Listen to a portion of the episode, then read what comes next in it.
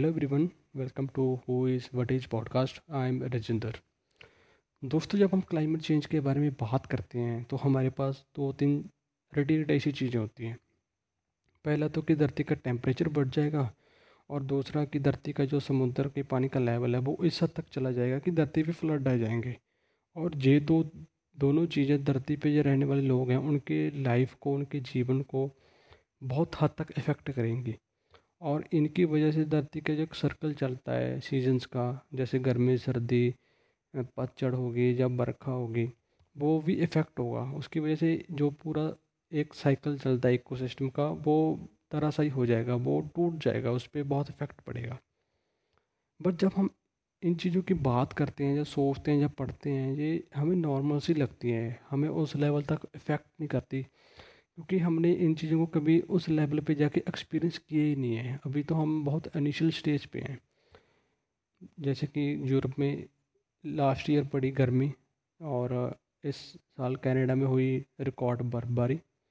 ये एक इनिशियल जो होते हैं, वो इफ़ेक्ट्स हैं क्लाइमेट चेंज के। बट आज हम धरती के ऐसी कंट्री के बारे में बात करेंगे जो इस क्लाइमेट चेंज को एक एक्सट्रीम लेवल पे जाके फेस कर रहे हैं।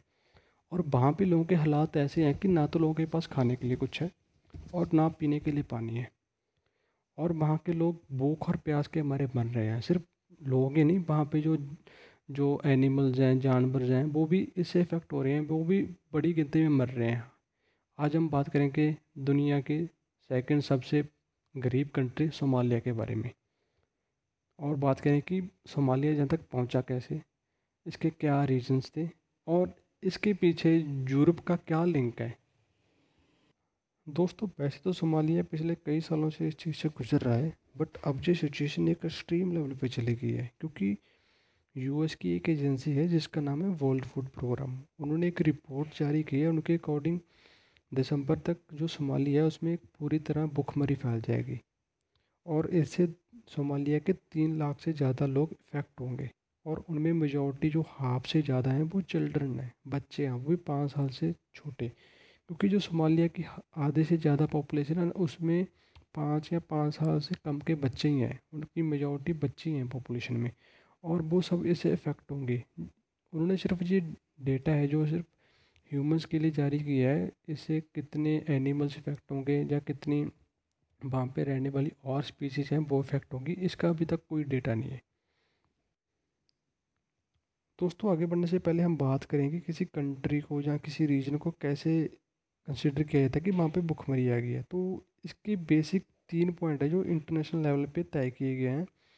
पहला तो यह है कि अगर वहाँ के तीस परसेंट या उससे ज़्यादा बच्चे कुपोषण का शिकार हो, दूसरा वहाँ पे जो डेथ रेट है वो इतनी ज़्यादा हो, जैसे कि दस हज़ार लोगों के पीछे दो बंदों की डेली मौत हो, और तीसरा कि अगर वहाँ पे पाँच में से एक बंदे को खाने के लिए कुछ भी ना मिले तो इन तीन कंपोनेंट्स को कंसिडर करके किसी कंट्री को अलाना जाता है कि वहाँ पे भुखमरी आ गई है। और अब बात करें कि सोमालिया इस सिचुएशन पे कैसे पहुँचा। दोस्तों, सोमालिया 1960 में आज़ाद होता है।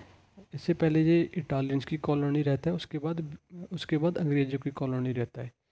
बट 1960 में इंडिपेंडेंस लेने के बाद इसमें जो इंस्टेबिलिटी है, वो लगातार बनी रहती है। ये कभी भी स्टेबल नहीं रहा।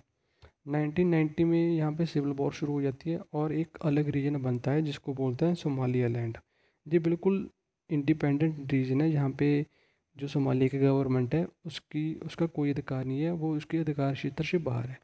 और सोमालिया बेसिकली तीन हिस्सों में बटा हुआ है। पहला तो है सेंट्रल सोमालिया, जिसमें सोमालिया की ऑफिशियल जो गवर्नमेंट है, वो गवर्न करती है। और दूसरा है सोमालिया लैंड जो बिल्कुल इंडिपेंडेंट है। और दूसरा तीसरा है पुंटलैंड। जो अटोनमस बॉडी है, वहाँ पे जैसे कि जो गवर्नमेंट है, उसको अलग से राइट्स दिए गए हैं बट वो है सोमालिया गवर्नमेंट के अंदर ही। और जब हमने उसकी जो भौगोलिक स्थिति है, उसको समझ लिया बात करते हैं कि सोमालिया में ऐसे हालात क्यों हुए? दोस्तों सोमालिया में जो, ये भुखमरी है, ये पहले नहीं आई इससे 2011 में भी वहाँ पे बिल्कुल सोखा पड़ गया था। वहाँ पे कोई बारिश नहीं हुई थी, जिसकी वजह से भुखमरी फैल गई थी और ढाई लाख के लोगों के करीब मौत हो गई थी। और उसमें मोस्टली जो बच्चे थे, वो पाँच साल की उम्र से कम थे। और बंदों की तो मौत हुई हुई। वहाँ पे कहा जाता है कि मिलियंस में जो एनिमल्स थे, उनकी भी डेथ हुई। और उसके बाद जो 2011 के बाद सोमालिया धीरे धीरे इस स्थिति से उबर रहा था कि वहाँ पे वॉर शुरू हो जाती है। जैसे कि इंस्टेबिलिटी रेबल्स ग्रुप में चलती रहती है। और उसके बाद दोस्तों, सोमालिया 2011 के सोके के बाद उभर आता है कि 2017 में फिर सोका आ जाता है। 2019 में फिर फ्लड आ जाते हैं। उसके बाद एक ऐसे जो कीड़ा होता है, उसका अटैक होता है, जो सारी फ़सलों को खा जाता है। और इसकी वजह से बिल्कुल भी तीन चार साल बिल्कुल भी फ़सल नहीं होती। और पिछले पाँच सालों से वहाँ पे बिल्कुल भी बारिश हुई नहीं है। अगर हुई भी है तो नाम मात्र हुई है। तो अगर हम डेटा के हिसाब से बात कर लें तो पाँच साल से ना तो सोमालिया में बारिश हुई है, ना कोई फ़सल हुई है। तो पाँच साल जब किसी कंट्री में कुछ ना तो खाने के लिए उगेगा, ना कुछ और होगा तो वहाँ के लोग कैसे सर्वाइव करेंगे? तो कैसे वहाँ पे जो फ़ूड आएगा? जो फ़ूड बाहर से इंपोर्ट होता था, वो नाइन्टी परसेंट रशिया और यूक्रेन से आता था। वो दोनों वॉर में है तो वहाँ से भी कुछ नहीं आ रहा है। तो हालात बद से बदतर हो गए क्योंकि वहाँ से कोई हेल्प नहीं आ रही है। जो वहाँ की गवर्नमेंट के डेटा के हिसाब से है कि पिछले कुछ सालों से वहाँ की जो खाने वाली चीज़ों की कीमत है, वो डेढ़ सौ से दो सौ परसेंट तक बढ़ गई है। जैसे गूगल पे हम चेक करें तो वहाँ की जो होटल की कीमत है, वो साठ से सत्तर रुपये है। वो कि जबकि छः से सात गुना ज़्यादा है इंडिया से। वो भी पानी ऐसा नहीं कि वो प्योर होगा, वो भी गंदा पानी है, कोई कहाँ से भरा हुआ है कहाँ से भरा हुआ है, जिसकी वजह से वहाँ पे बीमारियाँ फैल रही हैं। मेजोरिटी बच्चों की मौत है, वो उसी पानी को पीने से होती है। दोस्तों, हमने सोमालिया के हालात के बारे में बात कर ली। हालात ऐसे बने क्यों, उसके बारे में बात कर ली। अब बात करें कि जो वहाँ की गवर्नमेंट है, इसको टैकल करने के लिए, अपने लोगों को बचाने के लिए क्या कर रही है?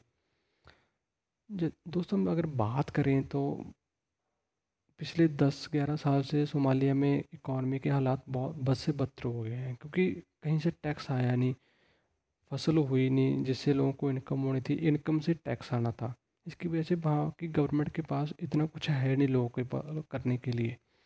और दूसरा, वहाँ के जो ग्राउंड पे रियलिटी है वो कुछ और है। वहाँ पे सिविल वॉर चलती रहती हैं, वहाँ पे जो कुछ एरिया ऐसा है जहाँ पे गवर्नमेंट इंटरफेयर कर ही नहीं सकती, वहाँ पे गवर्नमेंट जा भी नहीं सकती। तो वहाँ पे लोगों को हेल्प देना, वहाँ पे लोगों को खाने के लिए कुछ देना तो बहुत इम्पॉसिबल है गवर्नमेंट के लिए, क्योंकि वहाँ का जो रूल है वो अलग ही है। वो लोग खुद को इंडिपेंडेंट बताते हैं। और दूसरा, अब सोमालिया देख रहा है इंटरनेशनल हेल्प की तरफ़। इंटरनेशनल लेवल पे हालात ऐसे हैं कि दुनिया रिसेशन से गुजर रही है। ऑलमोस्ट सारी कंट्री अपना अपना देख रही हैं कि अपनी इकॉनमी को कैसे बचाना है, कैसे सस्टेन करना है। तो उसके लिए उन्होंने एक कोऑर्डिनेशन फ्रंट बनाया था, जिसके अकॉर्डिंग उन्होंने एक पॉइंट पाँच बिलियन फंड इकट्ठा करना था, जिसके मदद से वो लोगों को हेल्प कर सके। बट अब तक वो पचास से पचपन मिलियन इकट्ठा हुआ है, वो कि जो कि टारगेट से बहुत कम है, क्योंकि इंटरनेशनली कहीं से हेल्प आ ही नहीं रही, क्योंकि सारी कंट्रीज़ कहीं ना कहीं बिज़ी हैं, कहीं ना कहीं वॉर में उलझी हुई हैं, क्योंकि सब जो यूक्रेन और रूस की तरफ़ हुए हुए हैं। तो सबसे ज़्यादा अफ्रीकन कंट्रीज़ पे बढ़ रहा है। जैसे हमने अब सोमालिया की बात कर रहे हैं। जबकि सोमालिया का जो ग्रीन हाउस गैसेज का इफ़ेक्ट है, वो बहुत छोटा छोटा शेयर है। जबकि मेजॉरिटी जो क्लाइमेट अफेक्ट करने वाली गैसेज हैं, वो यूरोपियन कंट्री से, जहाँ जैसे एशियन कंट्रीज़ हैं, जैसे इंडिया हो गया चाइना हो गया, इनसे हो रही हैं। बट इनके किया हुए काम की वजह से इफ़ेक्ट पड़ रहा है सोमालिया को। तो अब इन कंट्रीज़ की फ़र्ज़ बनता है कि वो सोमालिया की हेल्प करें। जो उनमें माड़े हालात से गुजर रहे हैं वो, उनको ज़्यादा से ज़्यादा एड पहुंचाई जाए, वहाँ के लोगों को जो खाने के लिए कुछ मिल सके। कैसे ना कैसे वहाँ के लोगों की हेल्प करनी चाहिए, क्योंकि ये हमारी जिम्मेवारी है, क्योंकि हमारी वजह से ही वहाँ के लोग इफ़ेक्ट हो रहे हैं।